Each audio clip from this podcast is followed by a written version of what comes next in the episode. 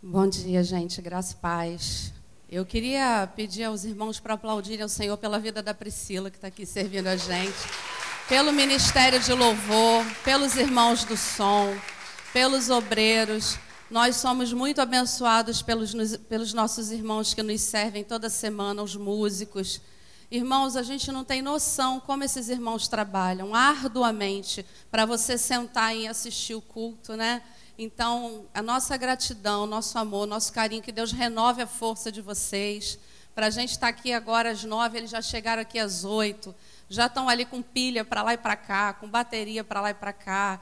E, e, que mensagem que vai ser? Que, que título que vai colocar? E isso e aquilo. E a gente, muitas vezes você chega, acorda calmamente, você não tem noção do reboliço que é na casa de quem tem que chegar cedo aqui, né? Vem de longe com filho pequeno.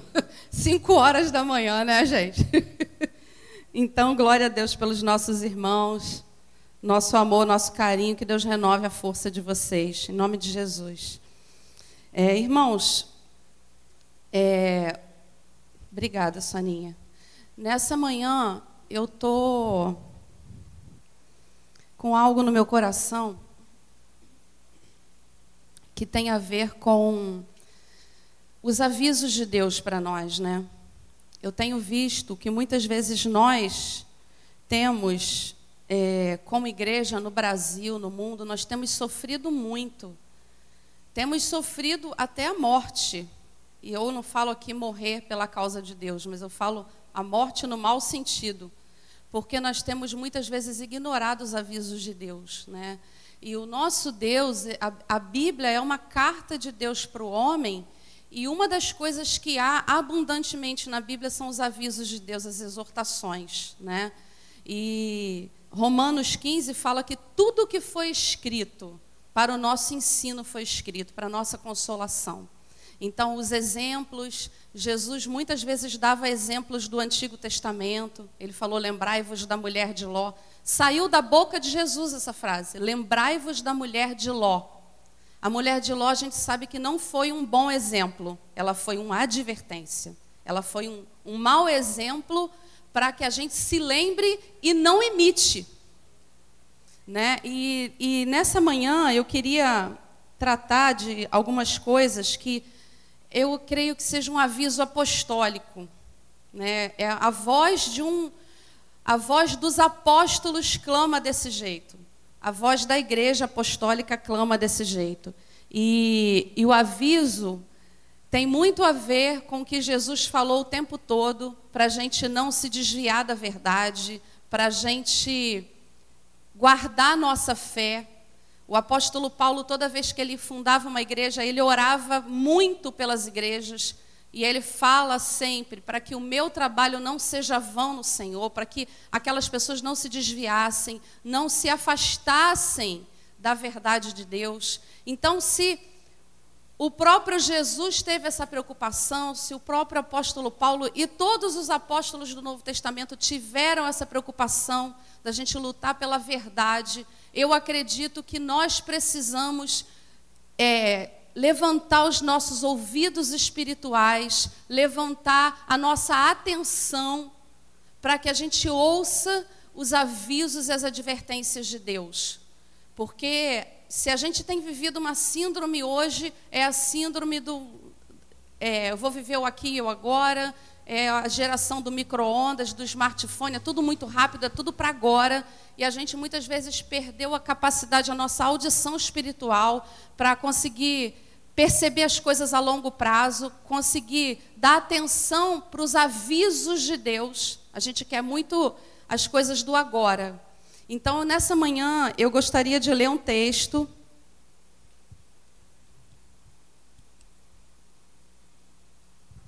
E eu gostaria de trazer uma palavra para todos nós. Eu pensei muito nos jovens enquanto eu estava preparando essa palavra. Mas eu creio que essa palavra não é só para os jovens, para os adolescentes, ela é para todos nós. É uma advertência de Deus. Então, nessa manhã, nós, esse ano é um ano onde nós estamos falando sobre maturidade. E a gente sabe o que a Bíblia diz que o filho, ele só recebe a herança quando ele for de maior, quando ele é maduro. porque uma criança ela não tem condição de administrar a herança. Então a gente vai falar um pouco a respeito da nossa responsabilidade com aquilo que temos recebido. Porque muitos cristãos têm se levantado para reclamar sua herança. Eu quero receber o que Deus me prometeu. Eu quero receber o que é, está sendo proclamado, que a nova geração vai se levantar. Muita gente quer receber. Mas existe algo que se trata da nossa condição e da nossa responsabilidade para receber aquilo que Deus prometeu. Tem a parte que é de Deus e tem a nossa parte. Então, nessa manhã eu gostaria de falar sobre Esaú e a herança desprezada. É uma advertência de Deus, Hebreus capítulo 12, versículo 16 e 17.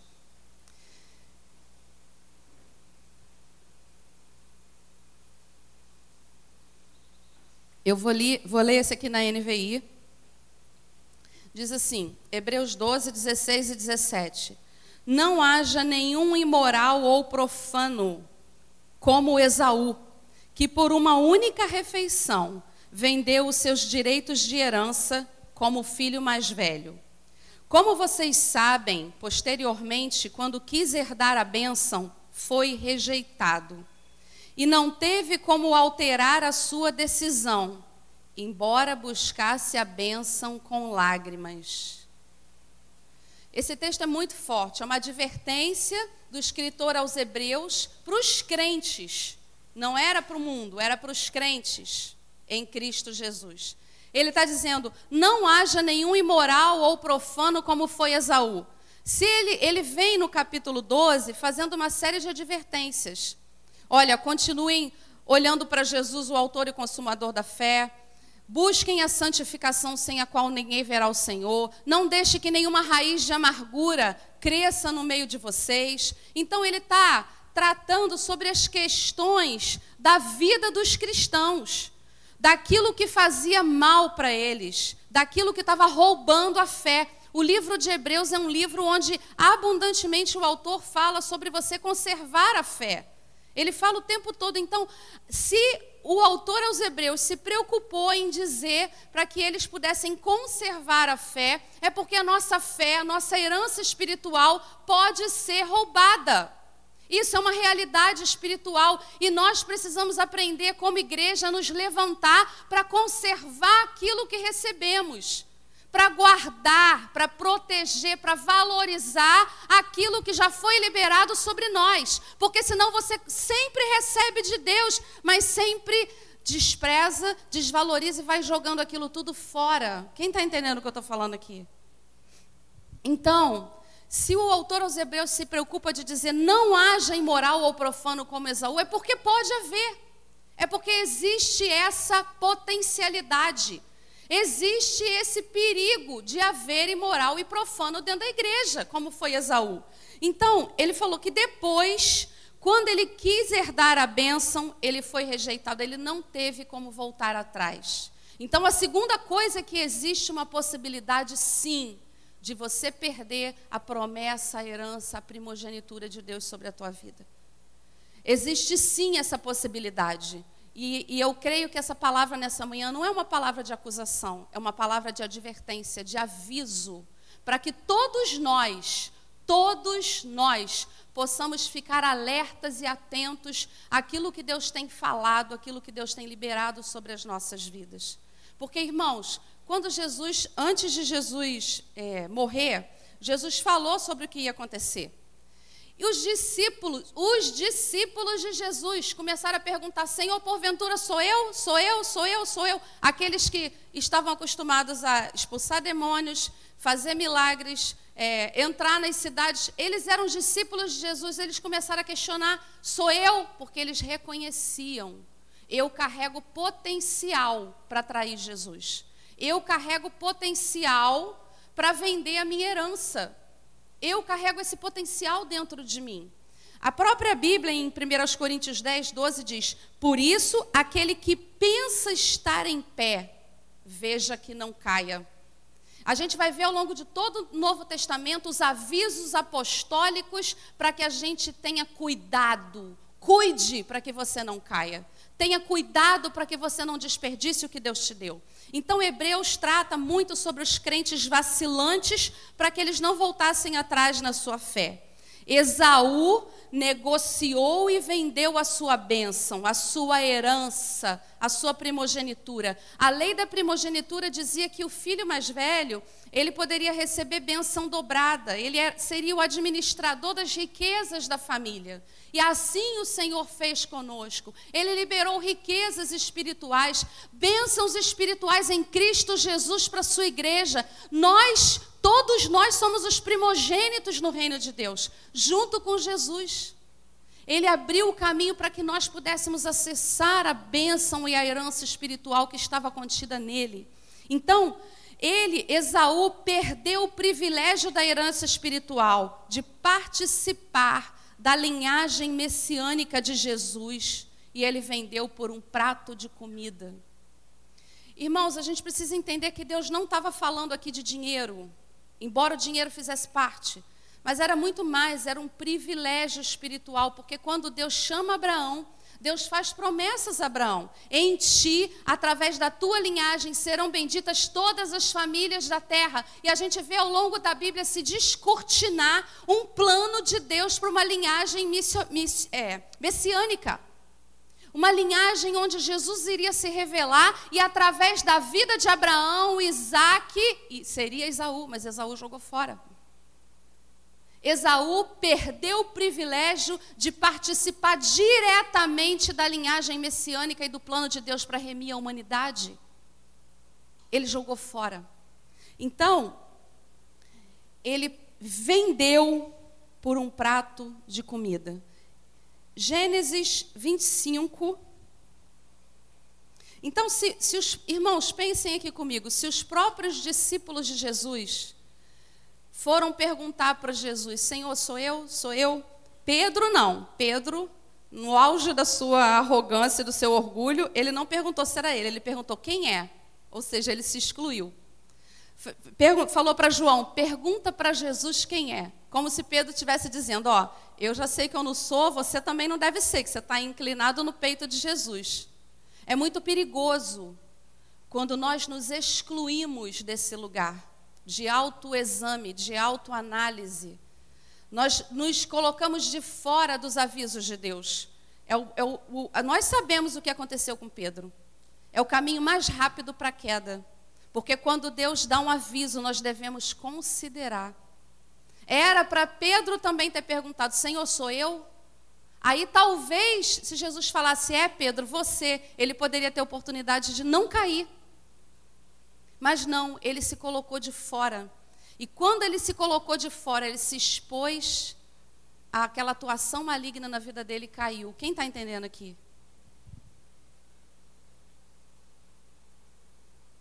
Gênesis 25, do eu estou na NAA, tá, gente? Pessoal da tradução aí, Nova Almeida atualizada. Gênesis 25, do 27 ao 34. Cresceram os meninos. Esaú, aqui vai, vai contar o episódio de quando ele vende a primogenitura. Cresceram os meninos. Esaú tornou-se perito caçador, homem do campo. Jacó, porém, era homem pacato e morava em tendas. Isaac amava Esaú porque se saboreava de sua caça. Rebeca, porém, amava Jacó. Talvez Rebeca quisesse compensar que o pai preferia o outro, e aí ela pegou um para amar. É a receita para o fracasso na família, né? Predileção. Jacó tinha feito um ensopado quando Esaú, exausto, veio do campo. E lhe disse: Por favor, me deixe comer um pouco da coisa vermelha. Essa coisa vermelha aí, pois estou exausto. Por isso deram-lhe o nome de Edom. Jacó respondeu: Primeiro me venda o seu direito de primogenitura. Ele respondeu: Estou morrendo de fome. De que me vale o direito de primogenitura? Então Jacó disse: Primeiro jure. Esaú jurou e vendeu o seu direito de primogenitura a Jacó. E Jacó deu a Esaú pão e um ensopado de lentilhas. Ele comeu e bebeu, levantou-se e saiu.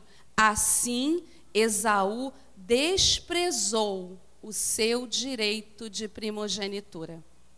A primeira coisa que me chama muita atenção nesse texto é que Esaú chegou exausto do seu trabalho.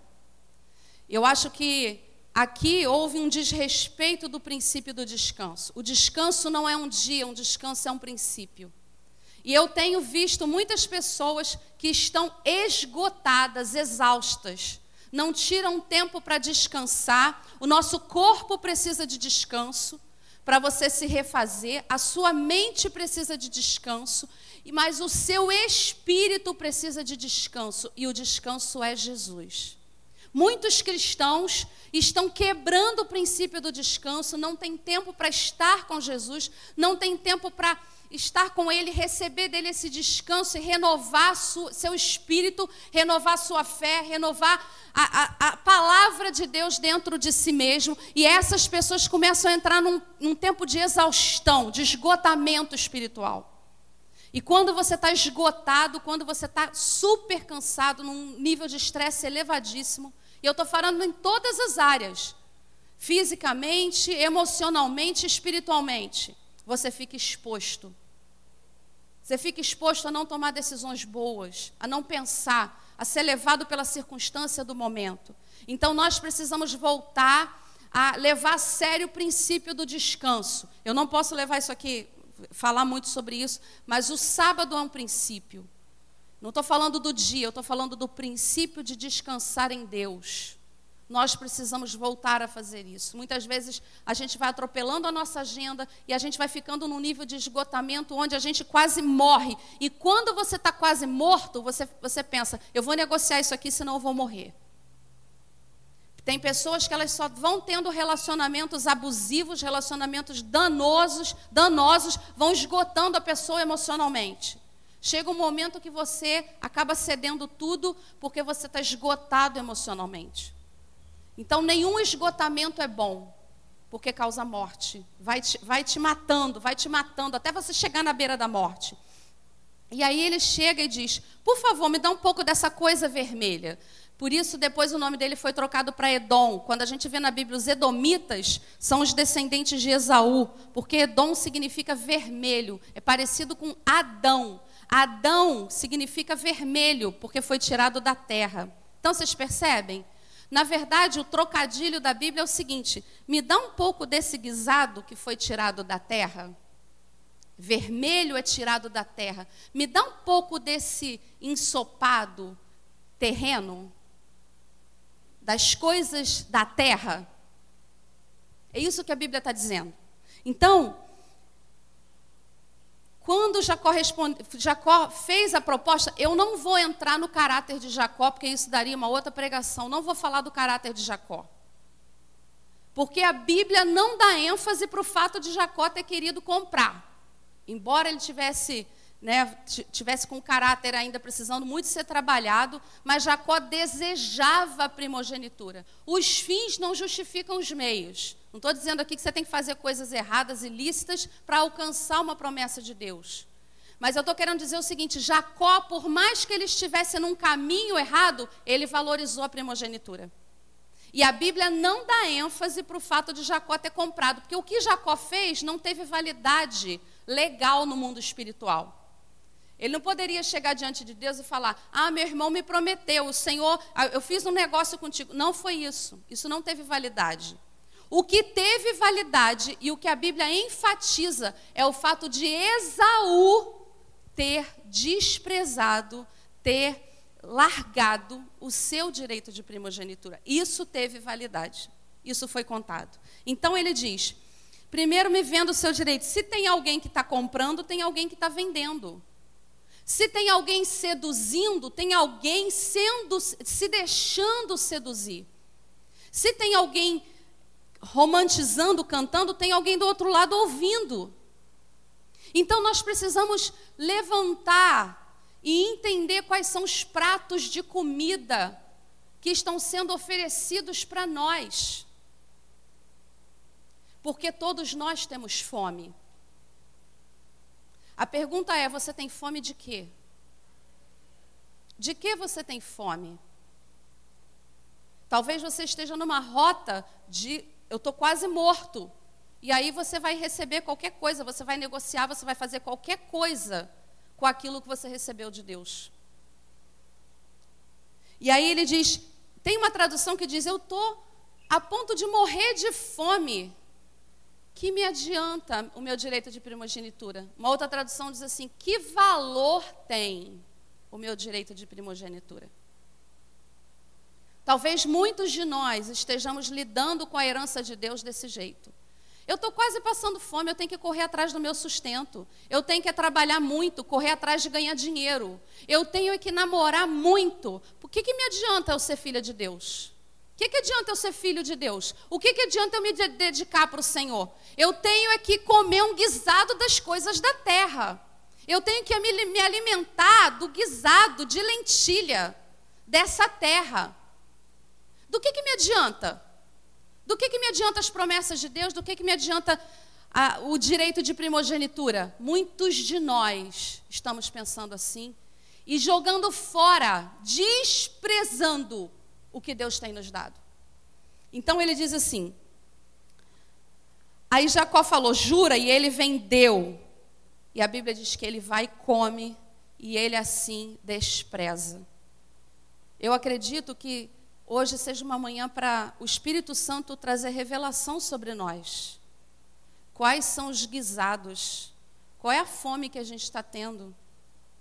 Embora Jacó tivesse errado, ele, ele pensava, eu queria tanto ser um primogênito.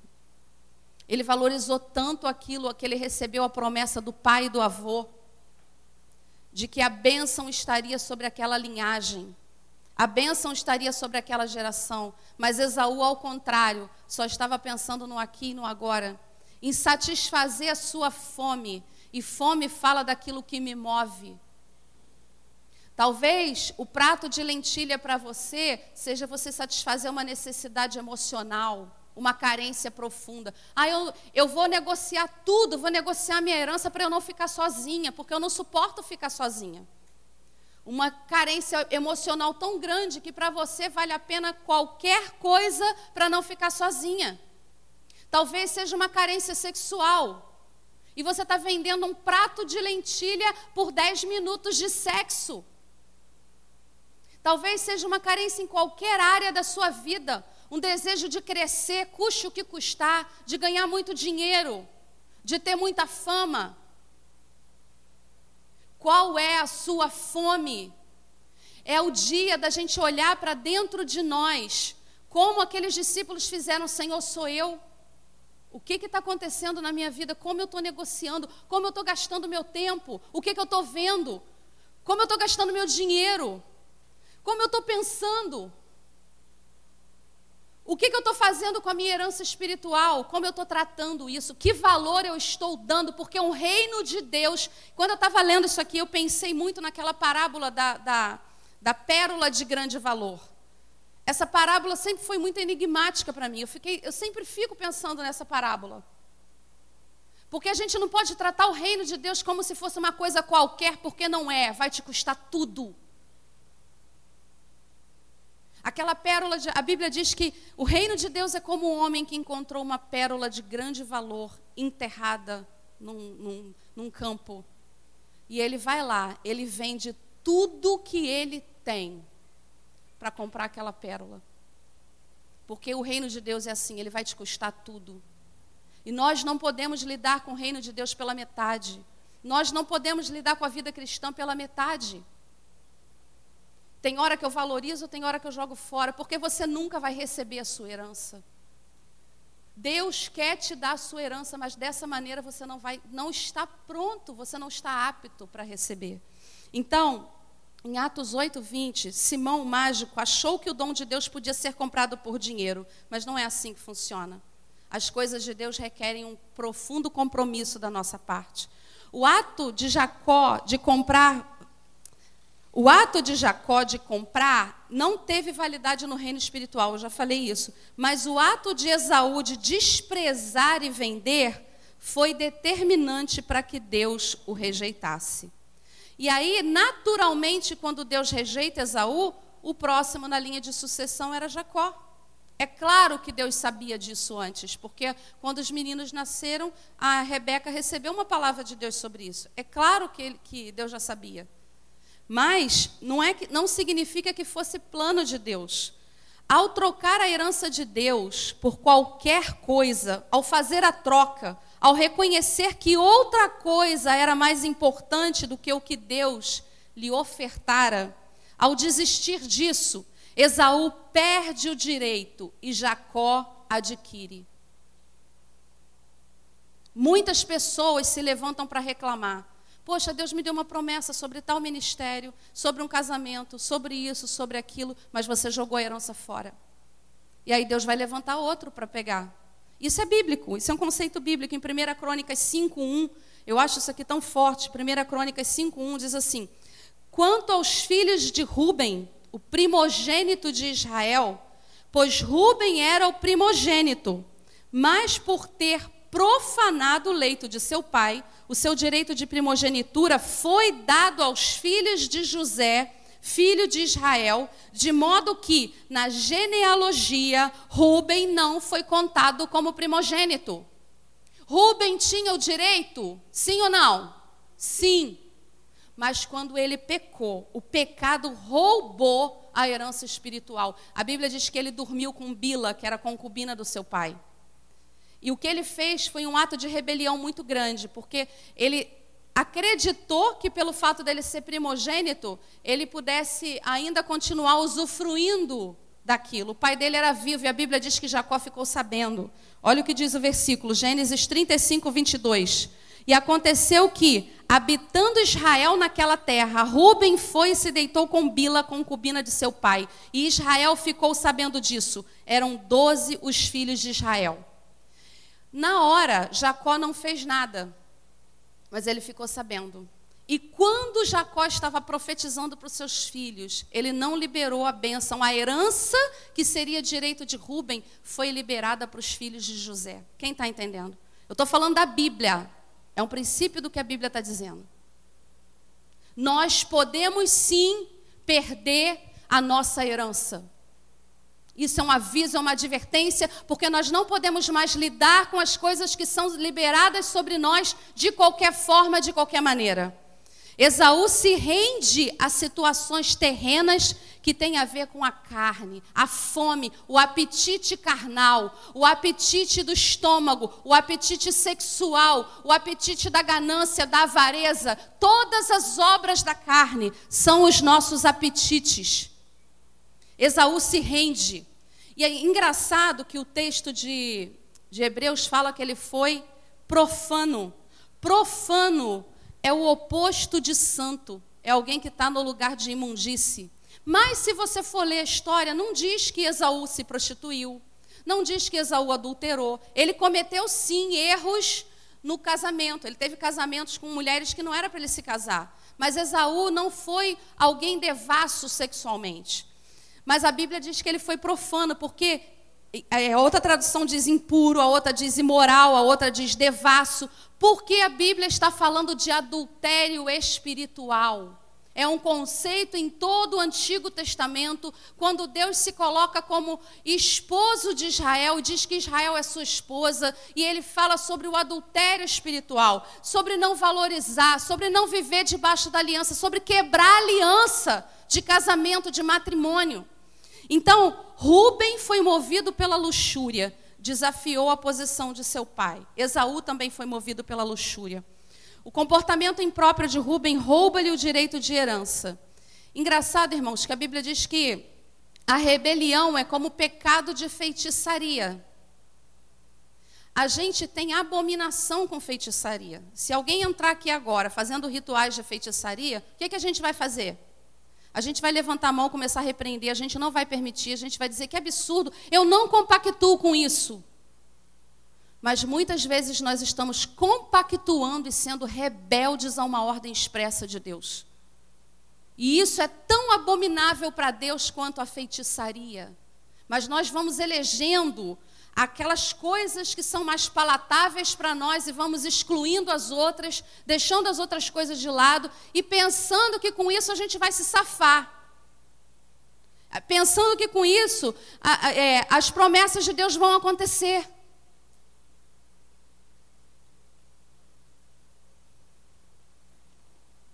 Sobre Esaú ter sido profano, olha o que diz segunda carta de Pedro, capítulo 2, versículo 20 ao 22. Segunda carta de Pedro 2, 20 ao 22. Esse texto, uma das coisas que ele é, é nojento, ele causa nojo. Eu lembro a primeira vez que eu ouvi, que eu li esse texto, eu era adolescente, eu fiquei com nojo. É uma cena nojenta, vou ler aqui.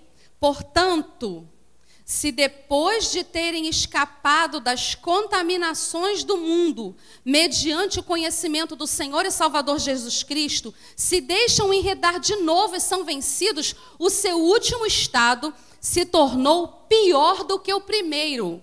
Pois teria sido melhor, olha o que o apóstolo Pedro fala, pois teria sido melhor que eles nunca tivessem conhecido o caminho da justiça, do que, após conhecê-lo, voltar atrás e se afastar do santo mandamento que lhes havia sido dado. É melhor você nunca conhecer quem é Jesus do que você conhecer e abandonar se apartar do santo mandamento. Com eles aconteceu o que diz certo provérbio, muito verdadeiro: o cão volta ao seu próprio vômito, e a porca lavada volta a rolar na lama. Eu não sei quantos aqui já tiveram oportunidade de ver um cão comendo vômito, mas é nojento demais. E a Bíblia está dizendo que quando você conhece o Senhor, está falando de gente crente, de gente que converteu, de gente que conheceu o caminho da justiça e deliberadamente decide abandonar. Hebreus 10, 26 e 27. Olha o que diz: é uma profanação. Porque se continuarmos a pecar de propósito, se continuarmos a pecar de propósito, depois de termos recebido o conhecimento da verdade, já não resta sacrifício pelos pecados. Pelo contrário, resta apenas uma terrível expectativa de juízo e fogo vingador prestes a consumir os adversários. Se você conhece quem é Deus, você é exposto à palavra, à santidade, à pureza de Deus, e deliberadamente você decide viver em pecado, Ele está dizendo: olha, não tem mais. Chega um ponto, que a Bíblia está dizendo, chega uma linha, um limite que você ultrapassa. Carla, qual é esse limite? Não sei. Essa parte não pertence a mim, só tem um que sabe esse limite: é o Senhor. Mas o que eu quero deixar claro aqui é que a Bíblia diz que esse limite existe. E eu creio que não seja inteligente nenhum de nós ficar brincando com essa linha, ficar brincando com esse limite, porque você pode ultrapassar esse limite e ser impossível você re ser renovado para o arrependimento. Esse departamento é do Senhor, não é meu. O meu departamento é vir aqui e avisar: cuidado que essa linha existe. Cuidado que você pode brincar tanto e chegar num nível de cinismo tão alto que você não consiga mais voltar. Quem está entendendo o que eu estou falando aqui? Então, sabe, irmãos, a gente tem que se levantar contra essa, essa peste dessa teologia da, da hipergraça, dessa graça barata, que não é bíblica. Porque Deus ama a todos, sim, e por amar Ele enviou Jesus. Custou muito para Ele, custou tudo para Ele. Mas mesmo amando o ser humano, Deus vai enviar pessoas para o inferno. O amor de Deus não é salvo-conduto para você fazer o que você quiser e achar que vai ser salvo.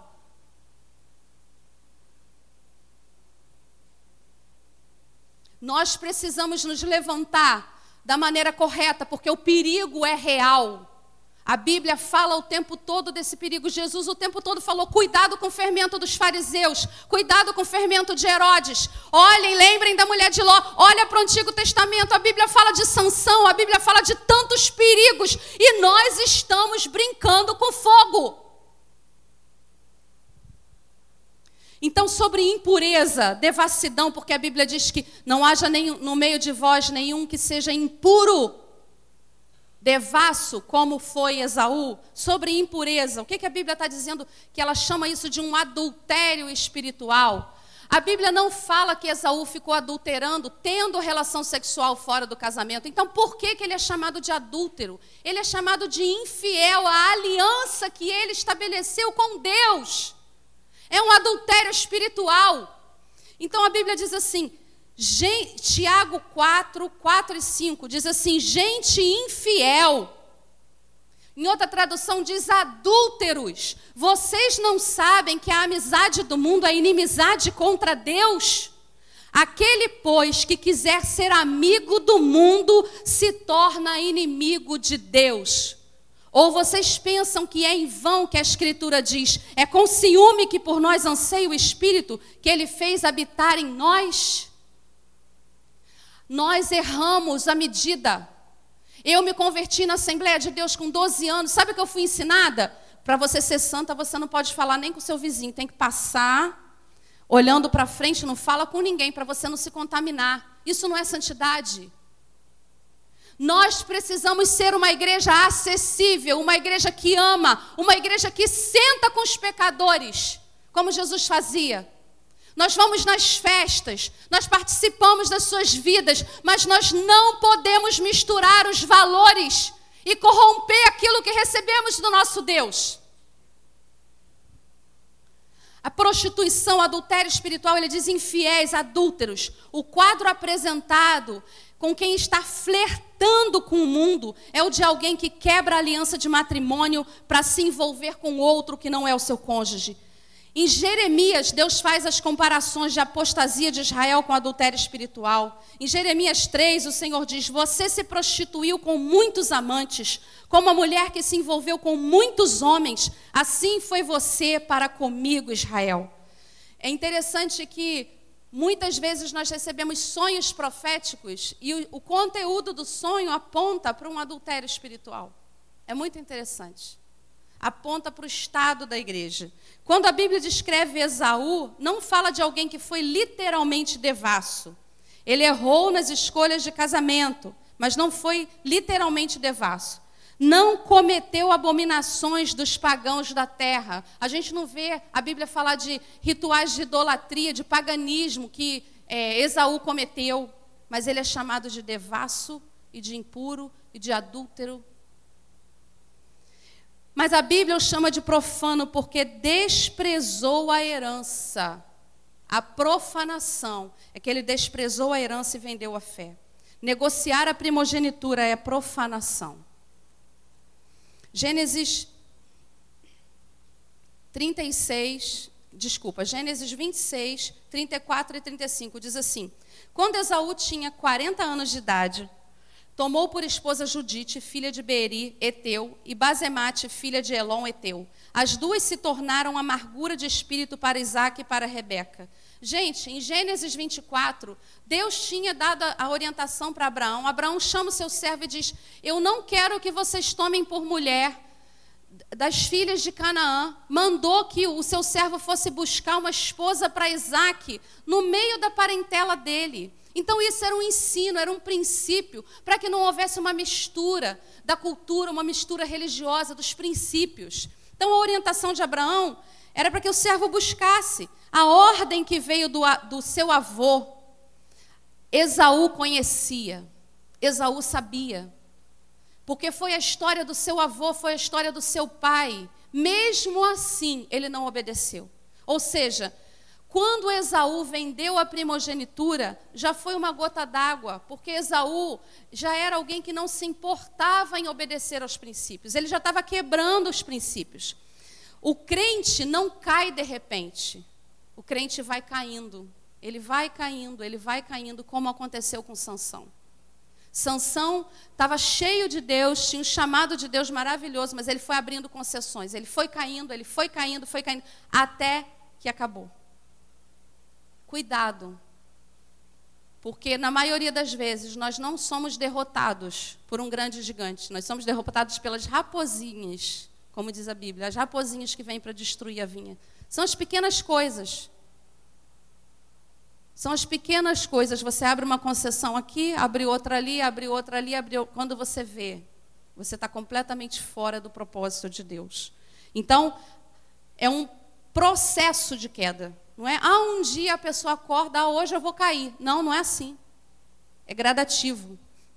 Hebreus 6, do 4 ao 6, diz assim: É impossível, pois, que aqueles que uma vez foram iluminados, provaram o dom celestial, se tornaram participantes do Espírito Santo, provaram a boa palavra de Deus os poderes do mundo vindouro e caíram. Sim, é impossível outra vez renová-los para o arrependimento, visto que de novo estão crucificando para si mesmos o Filho de Deus e expondo a zombaria. Quando você tem esse nível de conhecimento da palavra de Deus, do Espírito Santo, você prova a salvação. Você prova o conhecimento de Deus e de Cristo Jesus e você deliberadamente cai, decide, porque o livro de Hebreus fala isso o tempo todo, de pessoas que decidem voluntariamente viver em pecado. Ele está dizendo: existe uma linha que você não consegue mais voltar. Mas olha o que diz o versículo 9 desse mesmo capítulo. Quanto a vocês, meus amados, ou seja, o autor aos Hebreus, ele está informando que existe esse perigo mas ele está dizendo para os irmãos, e eu quero liberar essa palavra aqui nessa manhã. Mas quanto a vocês, meus amados, ainda que falemos desta maneira, estamos certos de que coisas melhores os esperam, coisas relacionadas com a salvação. Essa é a expectativa de Deus para você nessa manhã. De que ainda que haja esse perigo, ainda que haja esse caminho, Deus tem uma expectativa de que você seja melhor, de que você supere isso, de que você é, exponha na sua vida coisas relacionadas à salvação. Então, se a Bíblia está dizendo que Esaú é um exemplo que a gente não deve seguir, é um exemplo, um lugar a gente, onde a gente não pode ir, onde Esaú falhou para que possamos responder da melhor maneira. Esaú foi indeciso. Ele teve indecisão, falta de constância. Ele não teve peso na decisão que ele tomou por Deus e por Jesus. E Jesus fala: ninguém pode começar uma caminhada de fé sem pensar no seu fim. Mesmo que a gente venha para o Senhor porque a gente está com uma enfermidade, que a gente venha por meio de um sofrimento, de uma necessidade, pelo pão, pela cura, pelo casamento, pela salvação. Você não conhece Jesus, mas você não quer ir para o inferno. Você, num primeiro momento, vem numa necessidade. Mas ele está dizendo, não pode parar aí, tem que continuar. E Jesus manda a gente calcular. Quando os dez leprosos foram curados, dez foram curados. Um voltou para agradecer. Quando aquele volta, Jesus fala assim: cadê os outros? Porque a expectativa do coração de Deus é que você receba o milagre, a cura, a necessidade, mas que você volte para o relacionamento. A gente deve ser uma igreja que prega cura, libertação, perdão, é, as necessidades sendo supridas, porque o nosso Deus é bom e a gente deve expor o amor e o poder de Deus para o mundo. Ele faz tudo isso, mas não pode parar aí. O discipulado vai custar tudo. E Jesus fala, Jesus deseja continuidade depois do milagre. A, a igreja precisa ir além e se mover e falar mais do que as necessidades, não só das necessidades. A gente veio pela necessidade, mas antes de querer ser seu discípulo, nós temos que calcular quanto custa. Jesus falou sobre isso. Em Lucas 14, 25 a 23, ele diz: Grandes multidões acompanhavam Jesus e ele, voltando-se, lhes disse: Se alguém vem a mim e não me ama mais do que ama seu pai, sua mãe, sua mulher, seus filhos, seus irmãos e suas irmãs, e até a sua própria vida, não pode ser meu discípulo. Quem não tomar a sua cruz e vier após mim, não pode ser meu discípulo. Qual de vocês, aí Jesus fala um princípio, qual de vocês que vai fazer uma construção, construir uma torre, não senta primeiro, vê tudo que você vai precisar, faz o cálculo para saber se você vai dar conta de continuar? Jesus não queria enganar ninguém, ele falou: o discipulado vai te custar tudo, para que esse homem não comece e pare a construção pela metade. Aí ele fala: qual é o rei que vai para a guerra e não vê primeiro se ele tem condição de enfrentar o outro exército? O discipulado custa tudo. Quando alguém vai abraçar fé, essa pessoa deve ser exposta ao seu nível de compromisso. É um nível de compromisso profundo, íntegro, inteiro. Quem está entendendo aqui?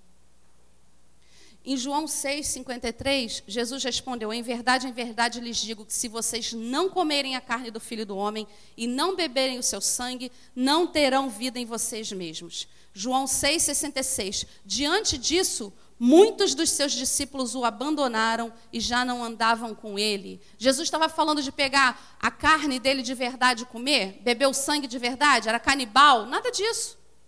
Jesus estava falando que essa não era uma proposta literal, mas uma mistura de vida, uma aliança profunda. E muitos discípulos não quiseram esse nível de compromisso. Disseram: dura esse discurso, a gente não está pronto para entregar tudo. Dura esse discurso. E desistiram de seguir Jesus. A mentalidade do discípulo, de forma alguma, é de indecisão e inconstância. Não pode ser.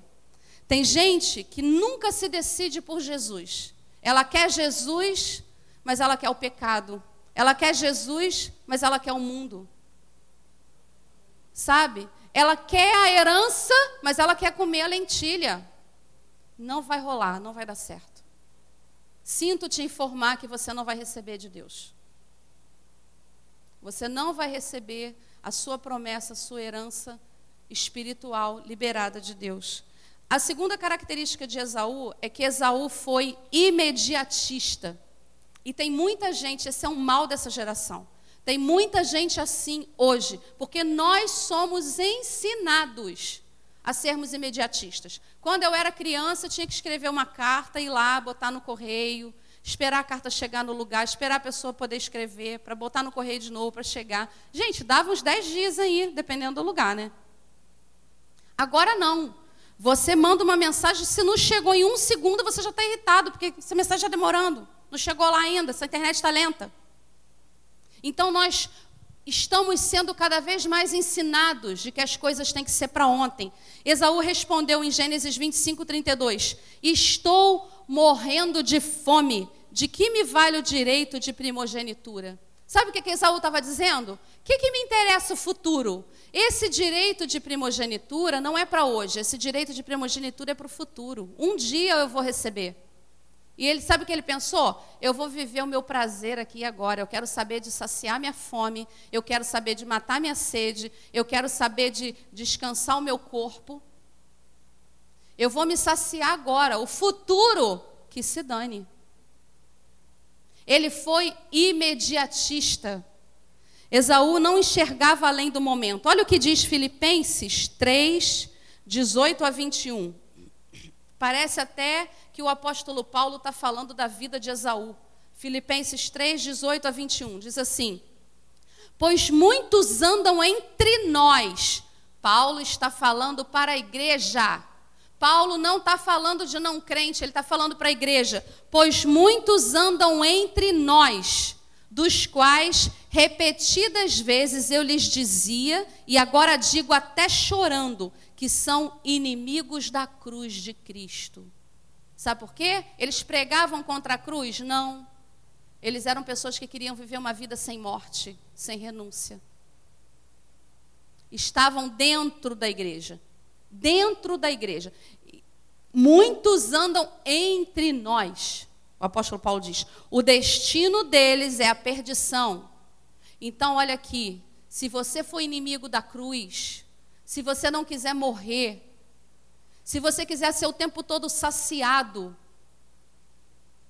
você se torna inimigo da cruz. E a Bíblia diz: o, o destino deles é a perdição, o Deus deles é o ventre, ou seja, ser saciado. E a glória deles está naquilo de que deviam se envergonhar, visto que só pensam nas coisas terrenas. Olha que link de, de Filipenses com Gênesis. Só pensam nas coisas terrenas. Nunca considera o que é do céu, nunca considera o que vem de Deus, nunca considera a palavra de Deus. Só está focando nas coisas da terra. E ele diz: visto, vou repetir, o destino deles é a perdição, o Deus deles é o ventre, e a glória deles está naquilo de que deviam se envergonhar, visto que só pensam nas coisas terrenas. Aí ele diz: Olha, ele está fazendo um contraste. Pois a nossa pátria está nos céus, de onde também aguardamos o Salvador, o Senhor Jesus Cristo, o qual transformará o nosso corpo de humilhação para ser igual ao corpo da sua glória, segundo a eficácia do poder que ele tem de até subordinar a si todas as coisas. O que, que o apóstolo Paulo está dizendo? Vai ter humilhação, vai ter sofrimento, vai ter dor, você não vai ser plenamente satisfeito em tudo.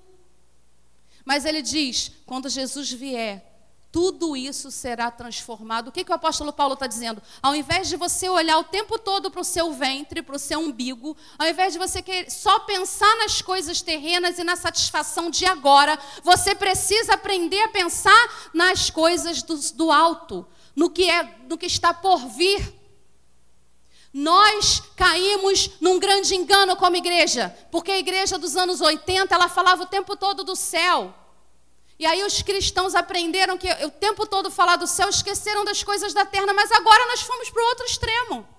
Falamos o tempo todo das coisas da terra e esquecemos que haverá um acerto de conta, haverá um corpo que vai ser glorificado, haverá um sofrimento que vai ser recompensado, haverá uma glória por toda a humilhação e dor que nós passamos. Então ele foi imediatista. O apóstolo Paulo confronta os crentes que só se preocupam com coisas terrenas e fala como nós devemos viver a consciência da nossa cidadania celestial e do nosso destino. O seu destino não é aqui. O seu descanso não é aqui. Viver só pelo agora. Tem muita gente que tem esse pensamento: vou viver o agora, o importante é eu ser feliz, o importante é eu ter tudo o que eu quero. E as redes sociais vêm cada vez alimentando mais esse nível de cobiça e de engano. A terceira característica de Esaú é que ele foi inconsequente. Ele foi incapaz de medir as consequências dos seus atos. E tem muita gente, jovens, olha aqui para mim. Jovens adolescentes. Essa é uma característica natural da juventude. Juventude, ele tem uma síndrome de Superman. Ele acha que tudo vai acontecer com todo mundo, mas com ele não. Mas essa é uma característica de Esaú. Ele não mediu a consequência dos seus atos. Hebreus 12, 17 diz assim: Vocês sabem também que posteriormente, querendo herdar a bênção, porque tem muita gente assim, não quer viver o princípio, mas quer herdar a bênção. Foi rejeitado, pois não achou lugar de arrependimento, embora com lágrimas o tivesse buscado. Esse versículo é apavorante, gente. Eu não sei para vocês, mas quando eu leio isso, me dá um terror.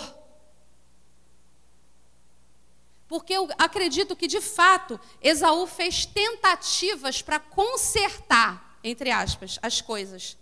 Mas essas tentativas, elas parecem ser mais uma encenação do lado de fora do que uma mudança real e profunda, do que um arrependimento verdadeiro dentro dele. Porque a Bíblia diz que quando ele viu, não vai dar tempo de eu ler os versículos, eu separei os versículos aqui, mas não vai dar tempo para ler, vou falar aqui. Quando a Bíblia diz que ele casou com essas mulheres etéias, a Bíblia diz que foi amargura de espírito para Isaac e Rebeca. E aí, ele não liga, ele não faz nada sobre isso. Além dele ter quebrado o princípio, ele não, não esboça nenhum tipo de reação. Mas na hora que o pai manda o, o Jacó lá para parentela, para Padã para buscar uma esposa, igual Isaac, igual Abraão fez com Isaac, Isaac agora faz com Jacó. Não pega das mulheres etéias, não, porque o Esaú não consultou, o Esaú não perguntou, ele fez o que ele queria. Mas provavelmente Jacó, a Bíblia diz que Jacó obedeceu seus pais e foi lá buscar a mulher. E aí, quando ele viu que, que Jacó estava obedecendo, ele vai lá e fala: ah, não é para buscar no meio do, dos pagãos, não, é para buscar na parentela. Aí o inteligente vai lá na parentela de quem? Ismael, que era o filho rejeitado de Abraão. Não, não que Deus rejeitou Ismael, mas rejeitado na linhagem messiânica. Não era aquele que Deus tinha. Ou seja, ele tentou é, consertar sem se arrepender. Ele foi tentar consertar e quanto mais de, debaixo de um nível de cegueira espiritual, quanto mais ele tentava consertar, mais ele piorava a situação, porque ele tentou fazer algo para Deus, para obter a benção de Deus fora do princípio, novamente. Então esse homem entra numa rota, ele vai, bu vai buscar a esposa pela parte da família que Deus tinha rejeitado para a linhagem real, para a linhagem sacerdotal. Ele vai para a linhagem de Ismael. Ele continua lutando com as suas próprias forças. E aí, Gênesis 27, 30 a 38, contra aquele episódio que é muito conhecido, quando eles enganam, né? quando Rebeca e Jacó enganam o Isaac, pra, ele já estava cego, já estava velho, para ele liberar a primogenitura para Jacó. É um, um texto conhecido. E aconteceu que depois que Isaac abençoou Jacó e este tinha acabado de sair da presença de seu pai, chegou Esaú, seu irmão, vindo da sua caçada. Ele também fez uma comida saborosa e a levou ao seu pai e lhe disse: Levante-se, meu pai, e coma da caça de seu filho para que o Senhor me abençoe. Então Isaac, o pai dele, perguntou: Quem é você? Ele respondeu: Sou seu filho, seu primogênito, sou Esaú. Isaac estremeceu, sentindo uma violenta comoção, e disse: Mas então quem foi aquele que apanhou a caça e trouxe para mim? Eu comi tudo antes que você chegasse e o abençoei, e ele será abençoado. Ao ouvir tais palavras de seu pai, Esaú deu um grito cheio de amargura e disse: Abençoe também a mim, meu pai. Aí no outro versículo, Esaú disse: Não é com razão que ele se chama Jacó? Pois já duas vezes me enganou, tirou-me o direito da primogenitura e agora tomou a bênção que era minha. Irmãos, foi Jacó que tirou o direito de primogenitura de Esaú?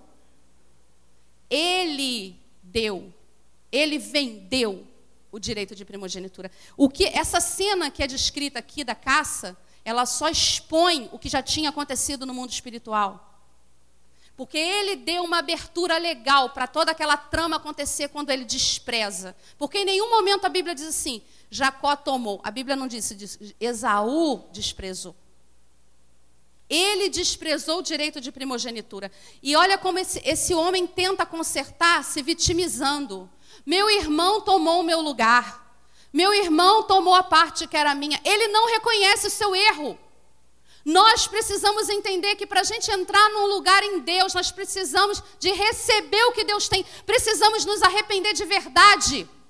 Não é tentar imitar o irmão que está recebendo algo de Deus, fazendo o que ele está fazendo também.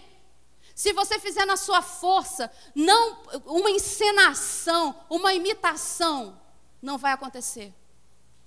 E ele diz: O meu irmão tomou o meu direito de primogenitura. E não foi isso, ele não reconheceu o seu erro. Era para ali ele ter dito: Pai, eu vendi, eu abri essa porta, eu dei oportunidade para Satanás de fazer isso tudo na minha vida. Naquele dia, quando eu caí naquela conversa, quando eu desprezei o que Deus me deu, eu abri essa porta na minha vida. Era para ele ter se arrependido profundamente ali, mas ele não faz isso. Então, quando a Bíblia diz que Isaac estremece, por que, que Isaac estremece? Porque Isaac sabia que aquela bênção não era só um juramento de leito de morte. Aquela bênção, ele estava falando aquilo ali inspirado, era debaixo de uma inspiração profética, era uma declaração profética para aquele filho. Então Isaac sabia que era Deus que estava falando para Jacó. Ali era a concretização de que a primogenitura tinha saído de Esaú e tinha sido liberada para Jacó. Ah, mas Jacó errou? Nem dá tempo de eu entrar nesse mérito. Jacó errou sim, mas ele desejava ardentemente a herança de Deus. Se alguém erra, mas quer e valoriza o que Deus está fazendo, essa pessoa vai entrar numa rota de conserto e de tratamento.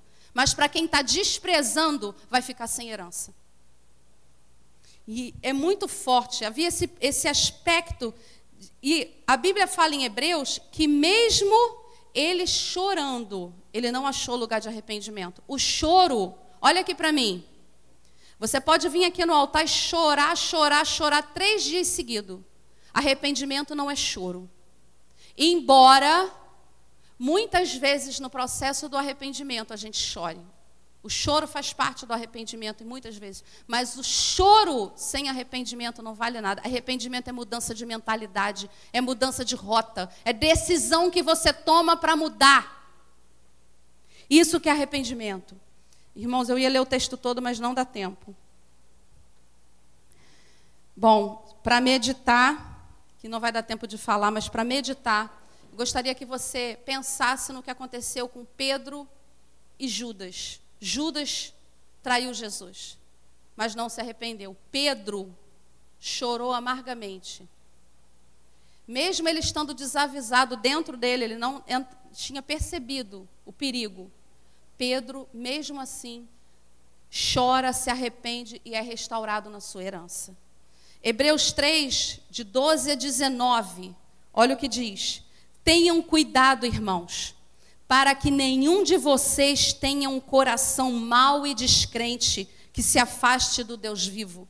O autor está escrevendo para a igreja.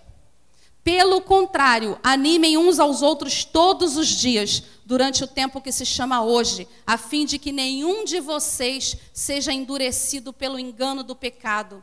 Porque temos nos tornado participantes de Cristo se, de fato, guardarmos firme até o fim a confiança, a fé que desde o princípio tivemos. Como se diz, hoje, se ouvirem a sua voz, não endureçam o coração como foi na rebelião. E quem foram os que ouviram e mesmo assim se rebelaram? Não foram todos os que saíram do Egito por meio de Moisés? E ele está dizendo: é possível você estar tá dentro do arraial, dentro da congregação, e endurecer o seu coração e perecer. Contra quem Deus se indignou durante 40 anos? Não foi contra os que pecaram, cujos cadáveres caíram no deserto? E a quem jurou que não entrariam no seu descanso, senão aos que foram desobedientes? Assim, vemos que não puderam entrar por causa da incredulidade.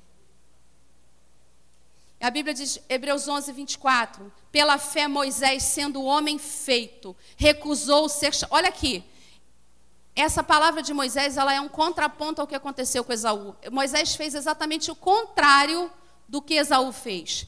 Pela fé, Moisés, sendo homem feito, recusou ser chamado filho da filha de Faraó, preferindo ser maltratado junto com o povo de Deus a usufruir prazeres transitórios do pecado.